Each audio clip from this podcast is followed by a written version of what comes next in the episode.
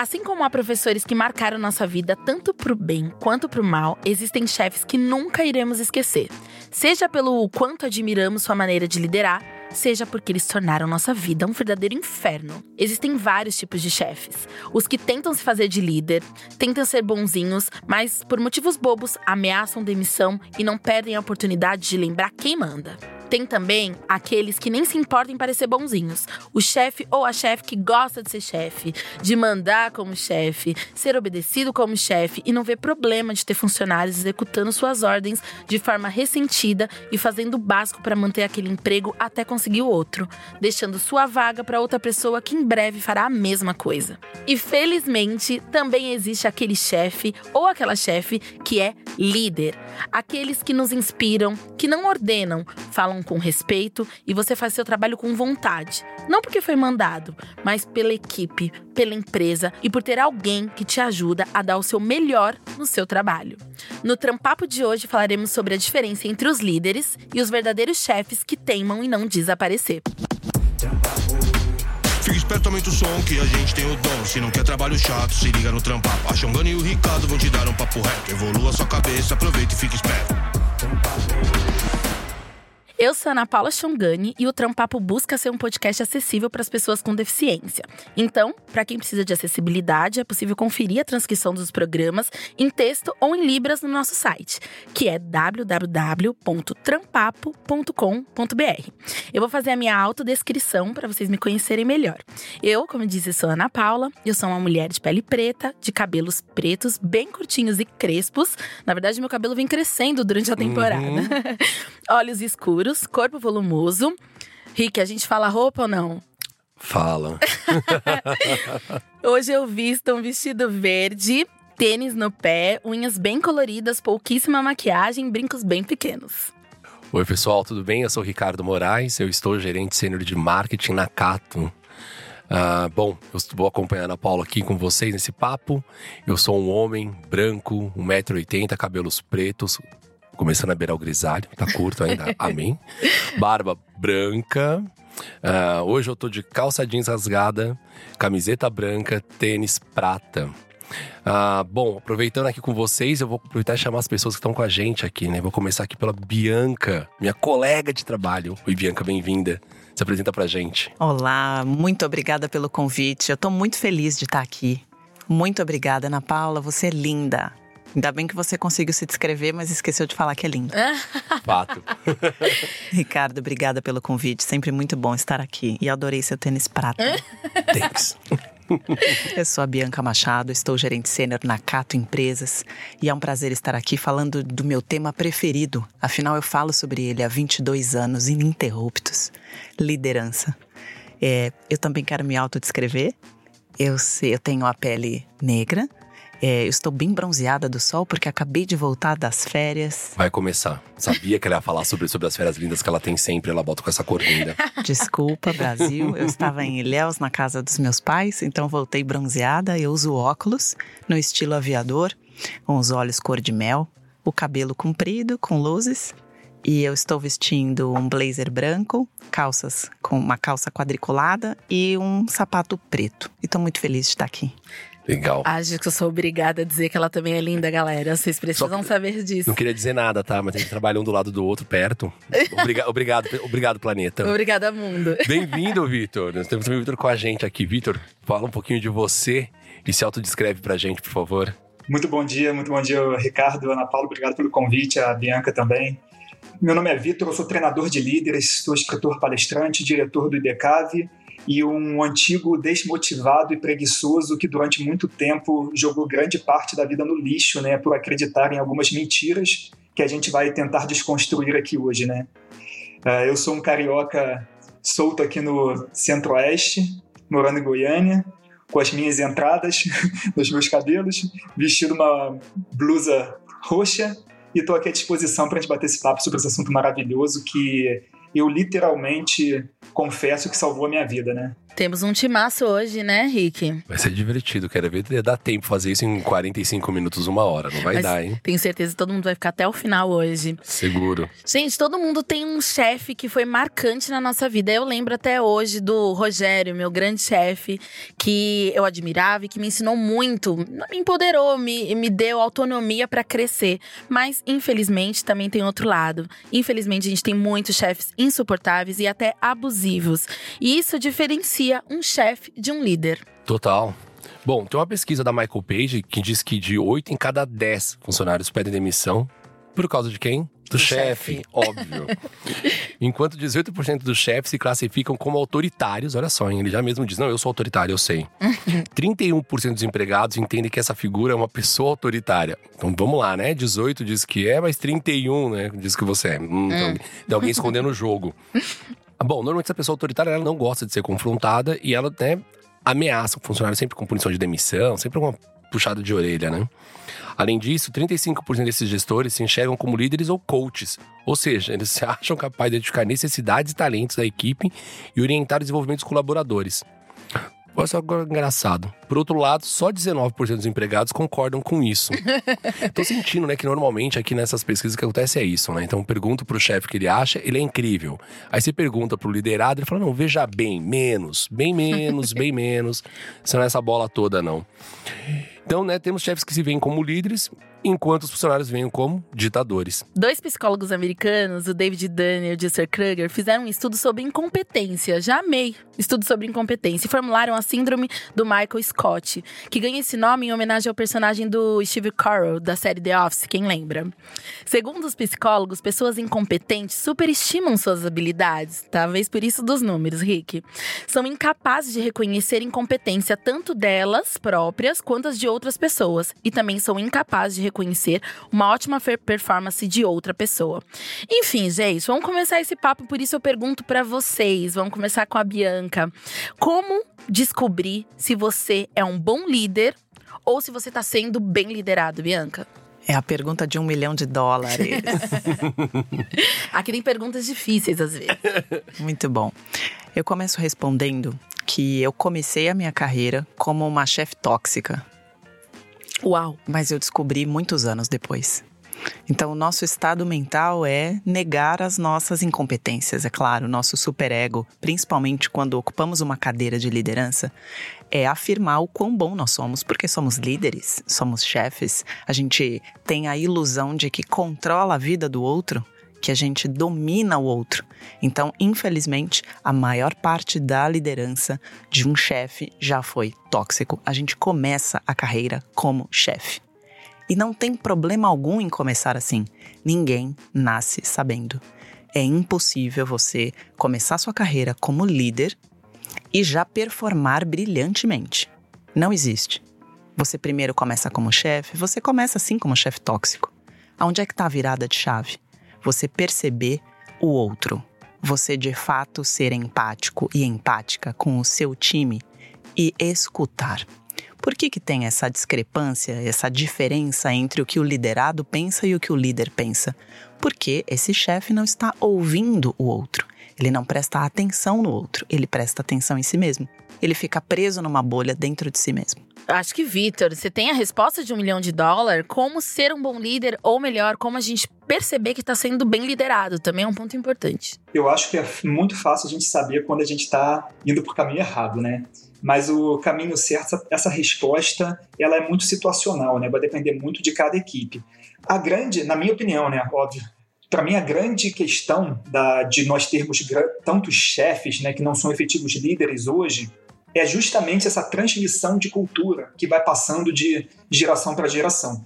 O, aquele biólogo Richard Dawkins, né, famoso, ele, ele diferenciou a questão da genética e da memética. Não sei se vocês já ouviram esse termo, né? A genética são os genes, né, que vão passando de pessoa para pessoa por meio da reprodução. Mas temos também outra coisa que passa de pessoa para pessoa, que são os memes, né? Hoje tem até essa brincadeira, ah, foi um meme, né, que viralizou. Mas o meme é justamente isso, é uma coisa mental que vai passando de pessoa para pessoa. E quando ela, essa pessoa ela recebe isso, se ela muitas se hospedam esse meme de forma forte e passam à frente. Então nós temos alguns memes hoje que, assim como os genes, vêm desde a época da Revolução Industrial. Manda quem pode, obedece quem tem juízo. Funcionário, ele é preguiçoso. Se você não controlar, vai dar errado.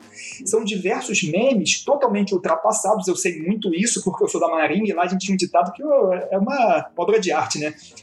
Palavras convencem, o exemplo arrasta, o cajado empurra. Nossa senhora, bacana, hein? Nossa. E, que fofo, Sim, meigo. Né? E como que eu aprendi isso? Porque provavelmente, se bobear, alguém que veio com a família real portuguesa lá 1808 Eita. já falava sobre isso, não sei, entendeu? Então, é, são coisas que vão passando de geração para geração, pessoa por pessoa, e hoje, num mundo como a gente tem, né, totalmente é, diverso, um mundo multidisciplinar, que todo mundo tem liberdade de expressão, nós ainda reproduzimos teorias da Revolução Industrial.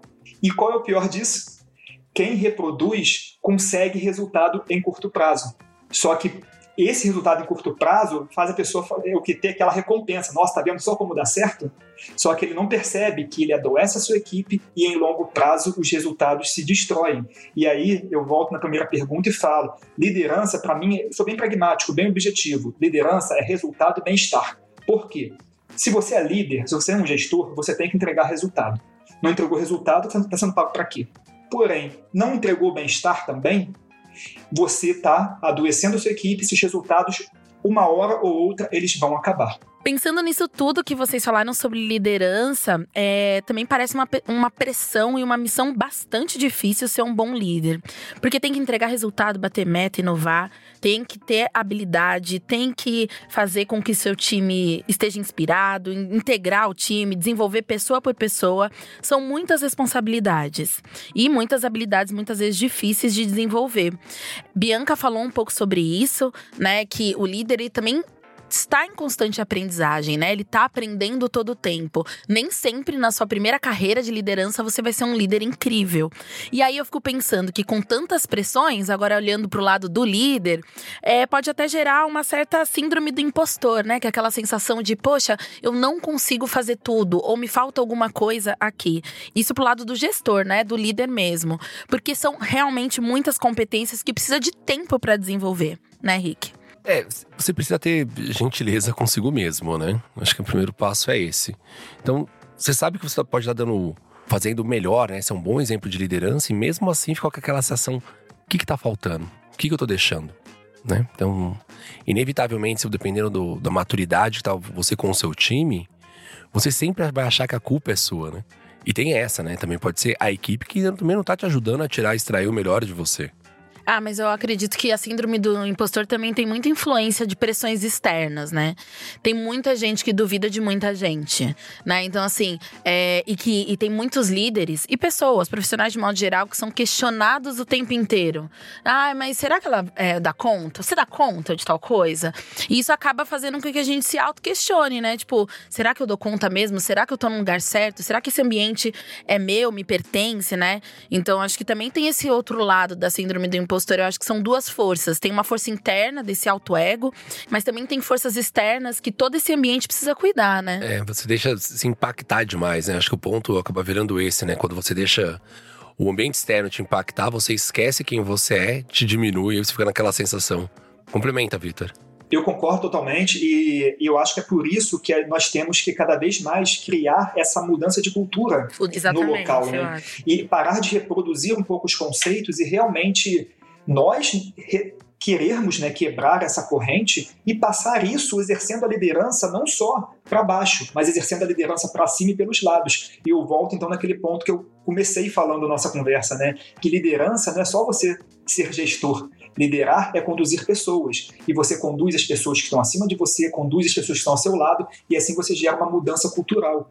Então, se você está num ambiente que não é o melhor ambiente, por que não você começar a exercer a liderança nesse ambiente e tentar mudar um pouquinho que seja essa cultura?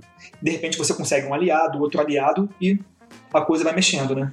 Então, Bianca, você sendo mulher e negra, como que você faz para superar, sustentar a tal síndrome do impostor? Da impostora, no caso. O Vitor falou sobre liderar o seu chefe, liderar seus pares, liderar um time, e eu vou falar sobre autoliderança. A gente precisa se liderar, em primeiro lugar.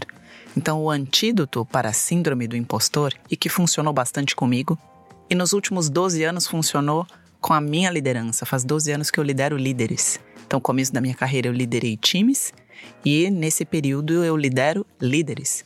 E como é que você transforma essa síndrome do impostor? Como é que você foge do Dunning-Kruger? Como é que você foge de tudo isso? Autoliderança.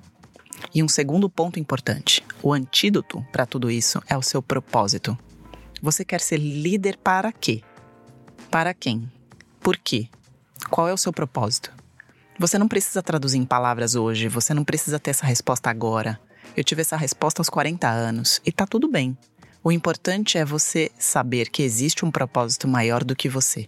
E aí, Ana, quero até é, compartilhar com vocês. Eu desenvolvi uma metodologia que se chama Metodologia ERA. E eu desenvolvi esse método para ajudar os líderes a tangibilizar como ser um melhor líder. E essa metodologia, ERA com H, é um acrônimo para humanização, engajamento, resultados e aspirações. Então, a partir do momento que você humaniza a relação, depois você fica pronto para engajar. Muitas pessoas me perguntam, mas como que eu motivo o meu time? Como é que eu inspiro? Você chega para a pessoa e fala: Vamos lá, pessoal, vai dar tudo certo. Vamos lá, pessoal, vamos ligar mais, vamos produzir mais. Você não consegue engajar as pessoas sem uma conexão humana. Você não consegue engajar e motivar e inspirar ninguém sem você ter uma confiança mútua. Então esse método, ele é importante, existem outros tão bons quanto, mas é importante que você, líder ou aspirante a líder, estude antes de liderar. Não espere o cargo, o título, a cadeira, porque a empresa pode te dar um cargo, ele, ela pode registrar na sua carteira um nome bem bonito, mas quem vai reconhecer você como líder são as pessoas. Ainda nesse papo sobre a síndrome do impostor, é muitas vezes a falta de feedback para os funcionários, ou, por exemplo, o líder não demonstrar que valoriza o trabalho dos seus colaboradores, pode também gerar uma síndrome do impostor em quem está sendo liderado. Como que o líder tem que fazer e pode fazer para também não ser o gestor, né, o gerador dessa síndrome do impostor para os seus colaboradores e para sua equipe? Como é que dá um feedback sem acabar num ponto bem específico e não acabar resvalando em outros e a pessoa acabar achando que ela não serve para nada. Não se improvisa feedback. Feedback não é algo que passou pela sua cabeça, o que você acha que aconteceu. Você chama o colaborador, não faça isso e fala para ele: Ricardo, você não entregou o relatório, você é muito preguiçoso, você é muito relapso, você esquece tudo. Isso não é feedback. Feedback precisa ser estruturado, planejado, construído e ele fala sobre um comportamento.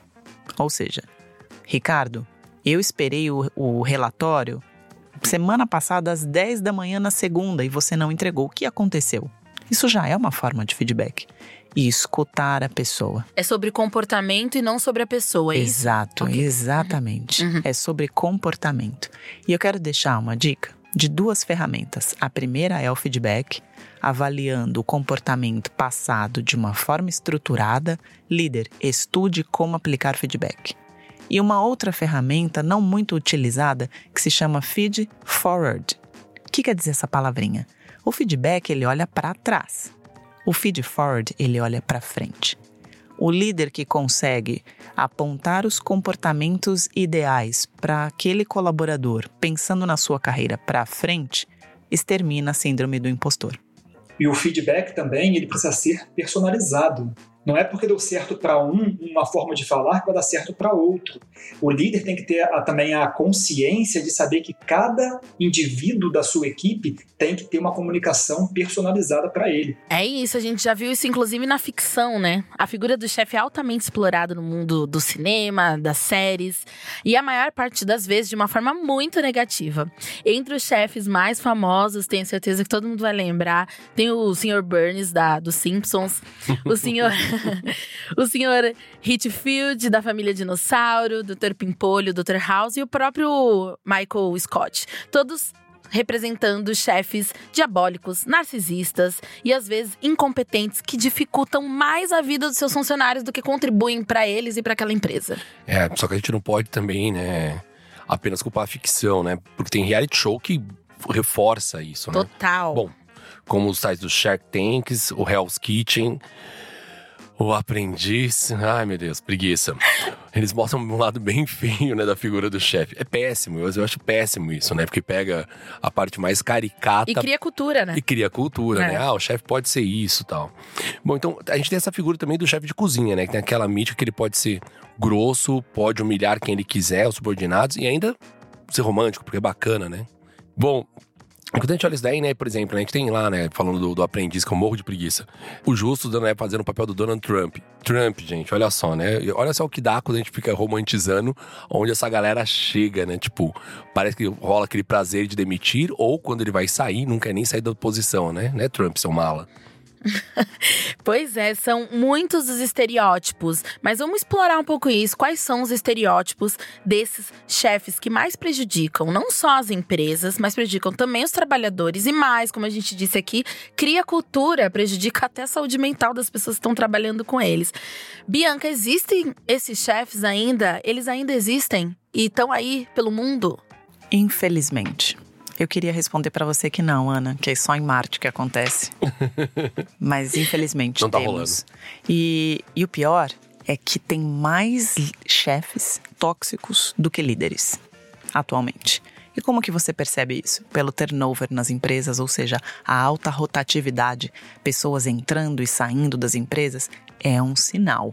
Porque não é só o seu líder direto, tem a cultura da empresa, como a gente já falou aqui, tem um- a liderança exercida até pelos seus pares, existem várias formas de liderança.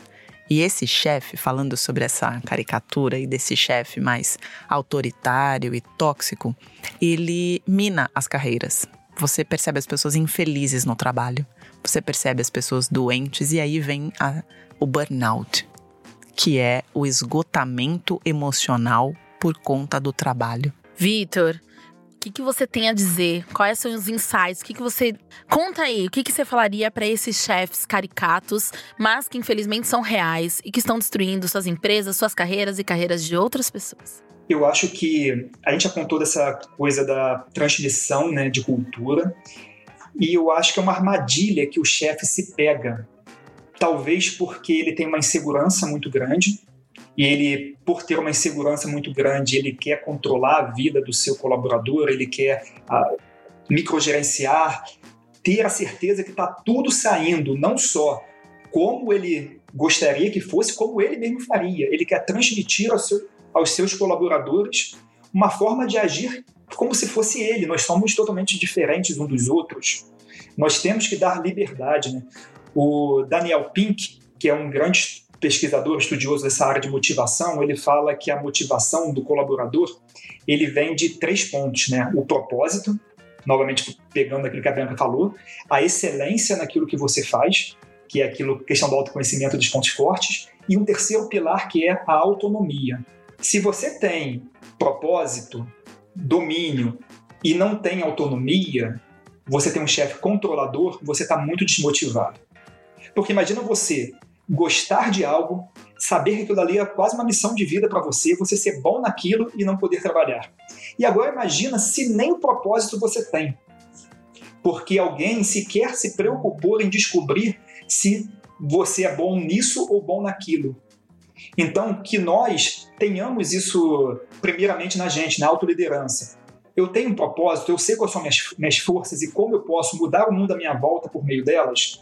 Eu estou me desenvolvendo. E outra coisa, chefes, deem autonomia a seus colaboradores, porque isso salva vidas. Do contrário, você vai estar destruindo vidas. E você vai cair na armadilha de ter resultados em curto prazo, porque você está controlando tudo, mas vai vir turnover, atestado médico, rotatividades que vão minar seus resultados a longo prazo. Ninguém quer isso, porque você trazer uma pessoa de fora com a capacitação incompleta ainda, que não tem a cultura, e enfim, os resultados em longo prazo vão ser minados. Bom, agora vamos falar um pouco sobre essa tal gestão humanizada, trazer para perto, quem sabe seja a solução de muitas empresas, de muitas lideranças. A gestão humanizada aproxima líderes de funcionários, né? Tira, diminui um pouco as hierarquias, reconhece que os colaboradores são seres com ambições, medos, frustrações próprias e se flexibiliza para atender essas necessidades. Com tantos resultados positivos, por que, Vitor, ainda tem tanta resistência em adotar uma gestão humanizada? Quais são as maiores dificuldades para a gente mudar para esse modelo de gestão? Primeiramente, falta de consciência e reprodução de modelos antigos. Lembra que a gente falou da memética, né? Essa transmissão de coisas erradas que vem desde a Revolução Industrial? Só que naquela época não era tão errado assim, porque nós não tínhamos tantas tecnologias, então realmente cada pessoa fazia um trabalho de máquina. E eu, como ex-militar, né, sei muito bem isso. Uma das coisas que me fez sair da Marinha do Brasil era ser tratado na época é, como um número. Por que, que o militar ele usa um uniforme? Porque você não pode ser você. Você tem que ser apenas uma, um arquétipo genérico ali, com sapato engraxado, farda feita. Morrer um colega seu na guerra, você não pode saber quem é. Você não pode humanizar o seu colega, porque você é um número, você é efetivamente um número. Isso é ser militar.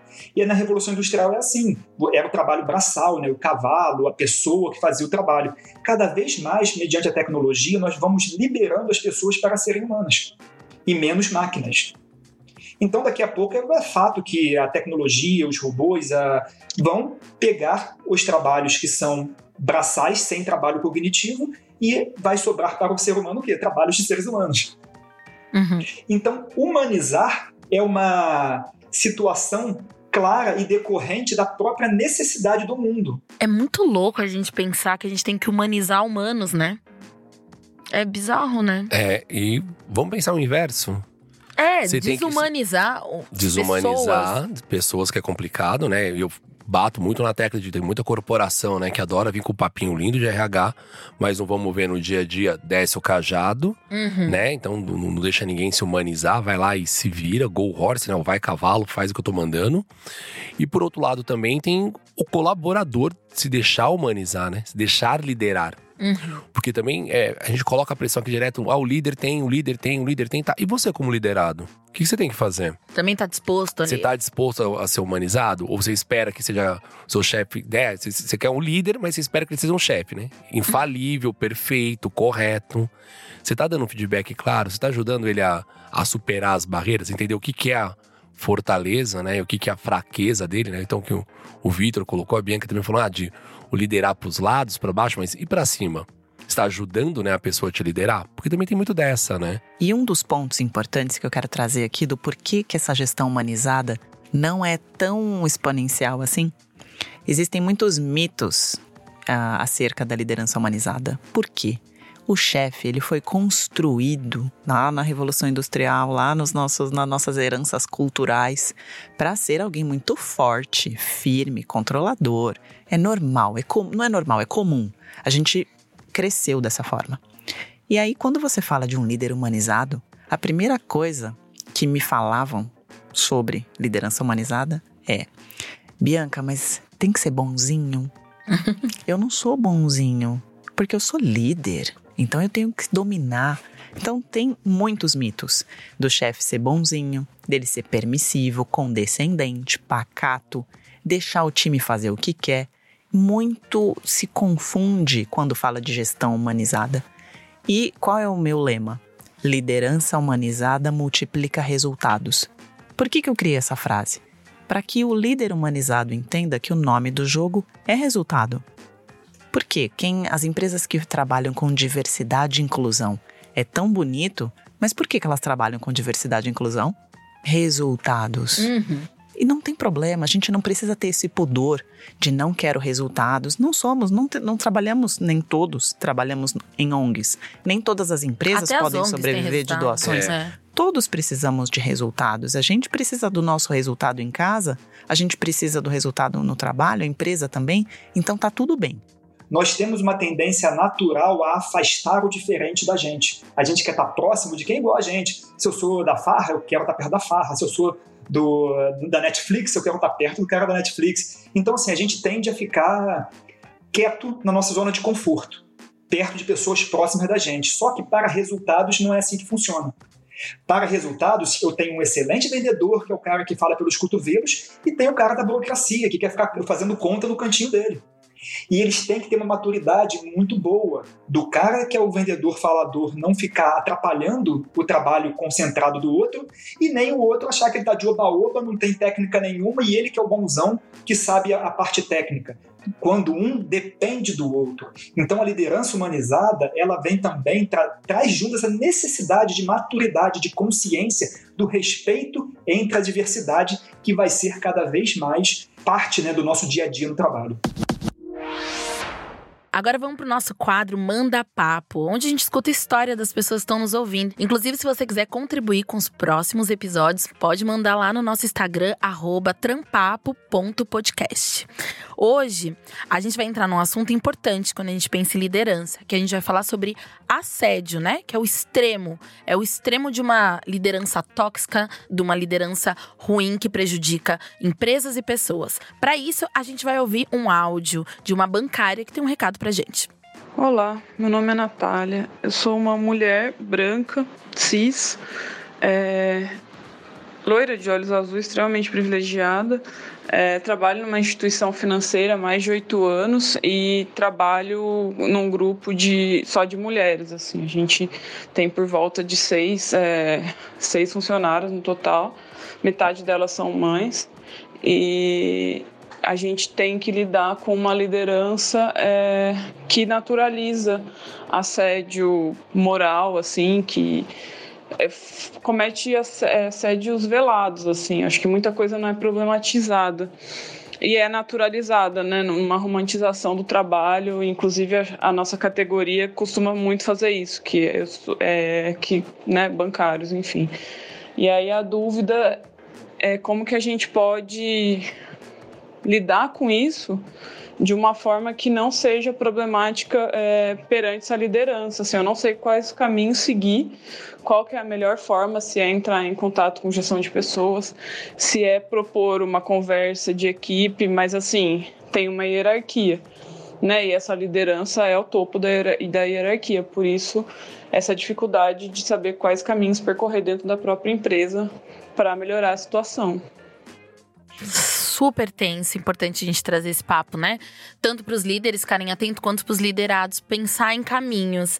É, assédio moral é uma realidade no mercado de trabalho, a gente não pode negar. Esse é o oposto da gestão humanizada. E lembrando que tem muitos funcionários que se omitem por sofrer assédio moral da chefia por medo de punição, represária, até de perder o emprego. Isso acontece em muitos lugares.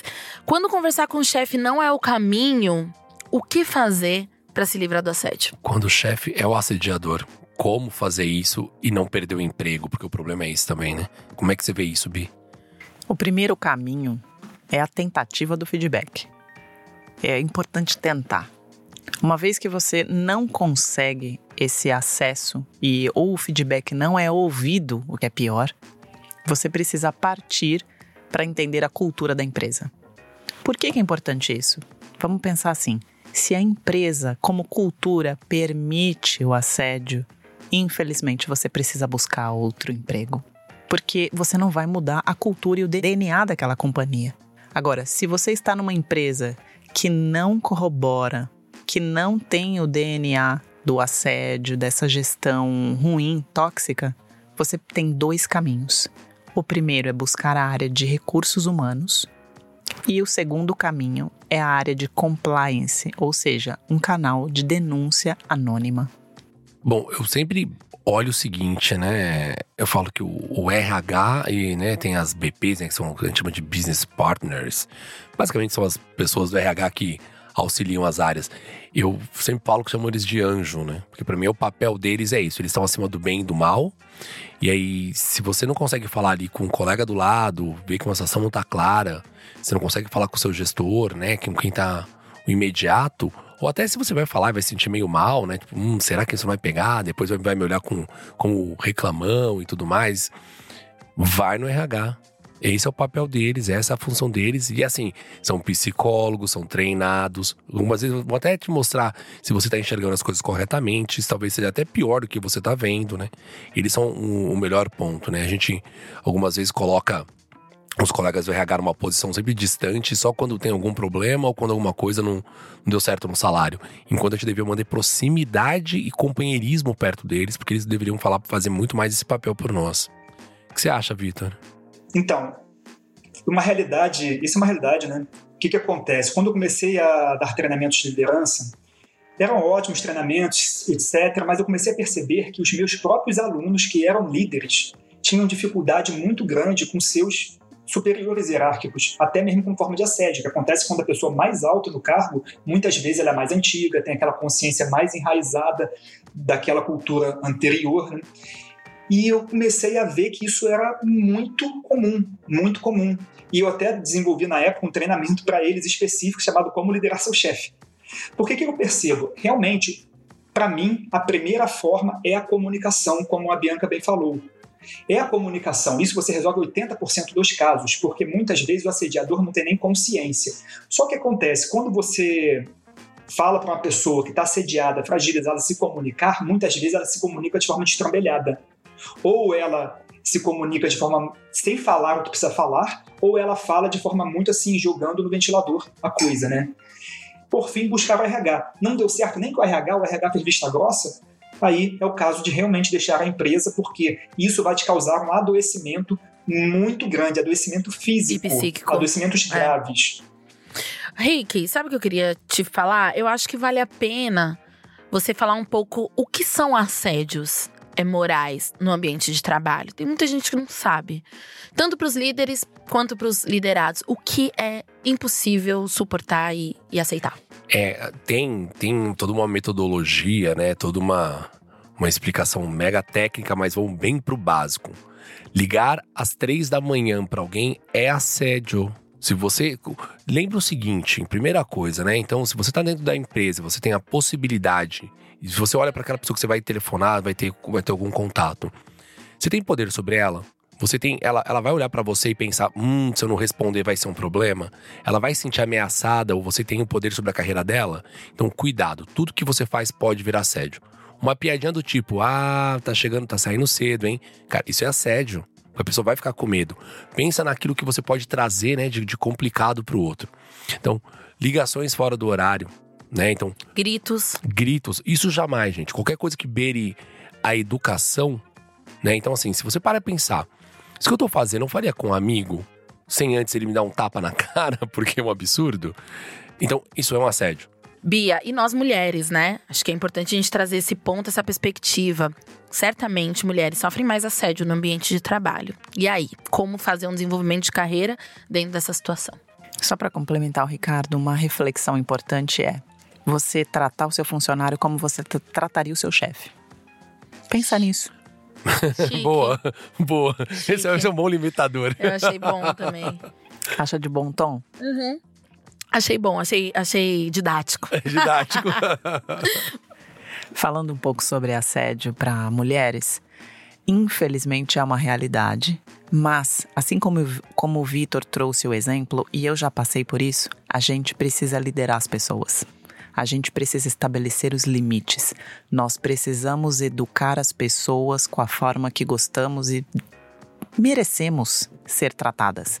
Então é importante que a gente coloque os limites, que não sejamos permissivas e que a gente não seja condescendente com más condutas. Então, o grande parte do assédio moral, assédio sexual no trabalho acontece por medo, porque a pessoa não se posiciona, a mulher não se posiciona, tem o medo de perder o emprego, mas perder o emprego porque você aceitou tudo é, tão, é menos nocivo do que você chegar num esgotamento emocional sem reversão. Então é importante sim estabelecer os limites. Uma pesquisa da Cato é, mostrou que 58% das pessoas já tiveram a oportunidade de dar um feedback ao próprio gestor. Então, né, virar para o chefe e falar: senta aqui, colega, tenho algo para te contar. né? Aquela conversa boa. Uh, de acordo com essa pesquisa, né, 33% acham que não mudaria nada falar ao chefe a sua percepção. Então eu vou lá, explico, falo, falo, falo, mas meu chefe não vai dar atenção. Aquela conversa que a gente fala com os pais, né? A gente fala muitas vezes, fala, ah, não vai dar atenção. Algumas vezes dá, a gente que não fala. Uh, 27% acham que seus chefes não são bons ouvintes e 18% acreditam que não teriam respaldo da empresa. Desses números aqui, o que mais me grita são os 18%, né? Porque quando você acha que a empresa não vai, né, te dar o suporte, então a pergunta é: você tá na empresa certa? Você tá no lugar certo? Bom, quero mais dicas e por isso vamos para o nosso quadro Dica Extracurricular. Nesse quadro, a gente pede para vocês, nossos convidados, eu, Rick também, dizer alguma série, filme, podcast, pode ser também uma palestra que esteja disponível na internet que tenha a ver com o papo de hoje. Quem quer começar? Bom, a minha dica é bem nova, é um filme de 1967. Ao mestre com carinho, com Sidney Poitier.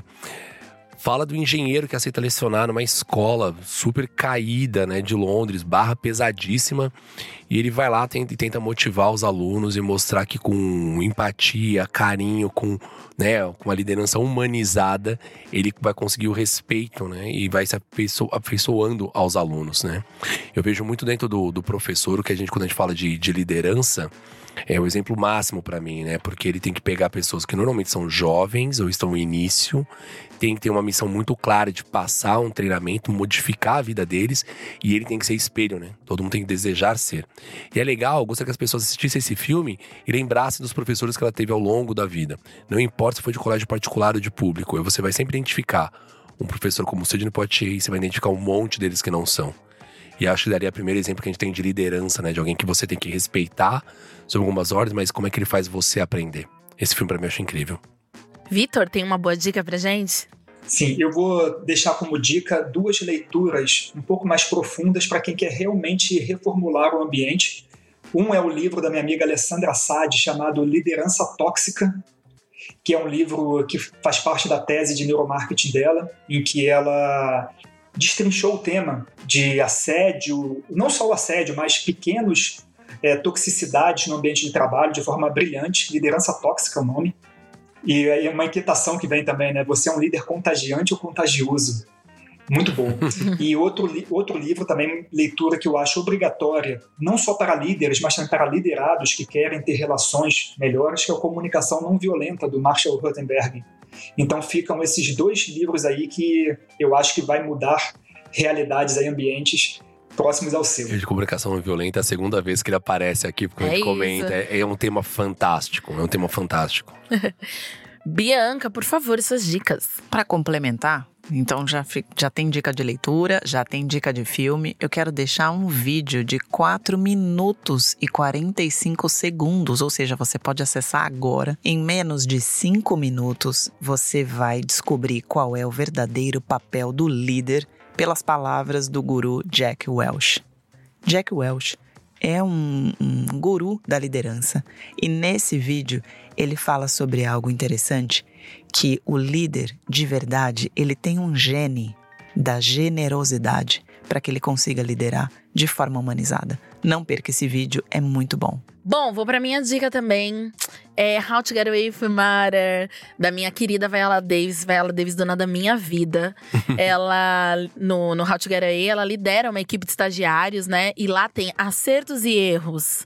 Dá pra ouvir esse episódio, reassistir essa série que é incrível e observar essa liderança que de, em algum nível inspira, outro lado ela também é tóxica e erra em uma série de coisas. E para você que não deu tempo de anotar as dicas ou quer já facilidade, entra no nosso site www.trampapo.com.br. Tem lá uma parte que chama conteúdo extra onde a gente deixa todos os links, as indicações para você procurar.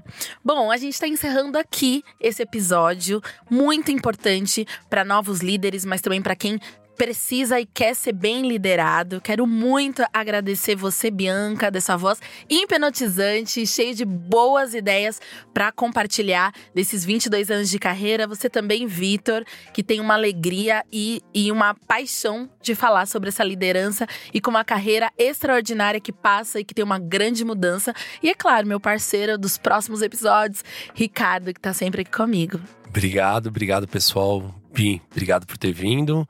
Uh, Vitor também, queria agora os minutinhos finais de vocês aí para agradecer o pessoal e deixar talvez aí rede social, forma de contato, manda bala. Bom, eu quero agradecer imensamente o convite e mesmo com tantos anos na liderança, hoje eu aprendi mais um pouquinho.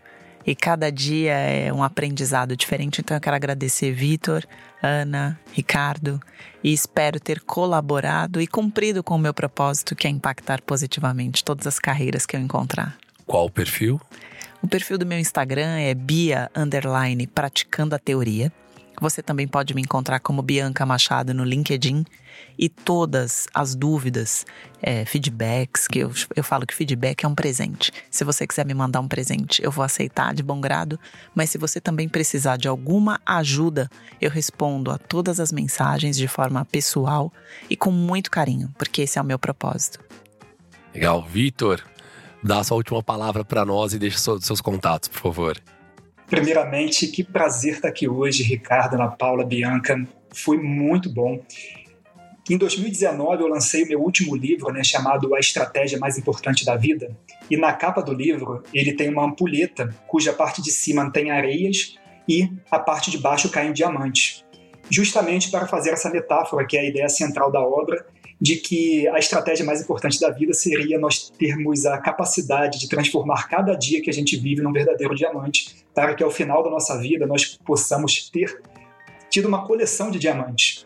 Então vocês podem ter certeza que você, Ricardo, Ana Paula, você, Bianca, todo mundo que está ouvindo a gente fez o meu dia hoje se tornar mais um belo e grande diamante e que eu vou guardar no coração. E eu gostaria que todos vissem o brilho no meu olho de falar desse tema, um tema que transformou a minha vida. Então, meu recado é: seja você líder, seja você liderado, não se esqueça que liderança é conduzir pessoas. Então, se você se relaciona com pessoas, você pode e deve ser um líder. Se você quiser saber mais sobre isso comigo. Meu Instagram é Vitor Cruz, Construindo Líderes. Tem também o meu instituto, que é o Instituto Brasileiro de Estratégias para a Carreira e Vida, o IBCAV, www.ibcave.com.br, e está cheio de material grátis. Eu estou lá à disposição para conversar com você diretamente, seja por meio das redes sociais ou pelos meus grupos de mentoria gratuita que eu tenho também é, para líderes. Então, grande abraço para vocês, prazer enorme ter participado disso aqui hoje. E agora a gente espera na nossa rede social. Não esquece de acessar trampapo.podcast no Instagram e no nosso site www.trampapo.com.br. A gente espera no próximo episódio. Um beijo e tchau. Esperto, aumenta o som que a gente tem o dom. Se não quer trabalho chato, se liga no trampapo. A Xongana e o Ricardo vão te dar um papo reto. Evolua sua cabeça, aproveita e fica esperto.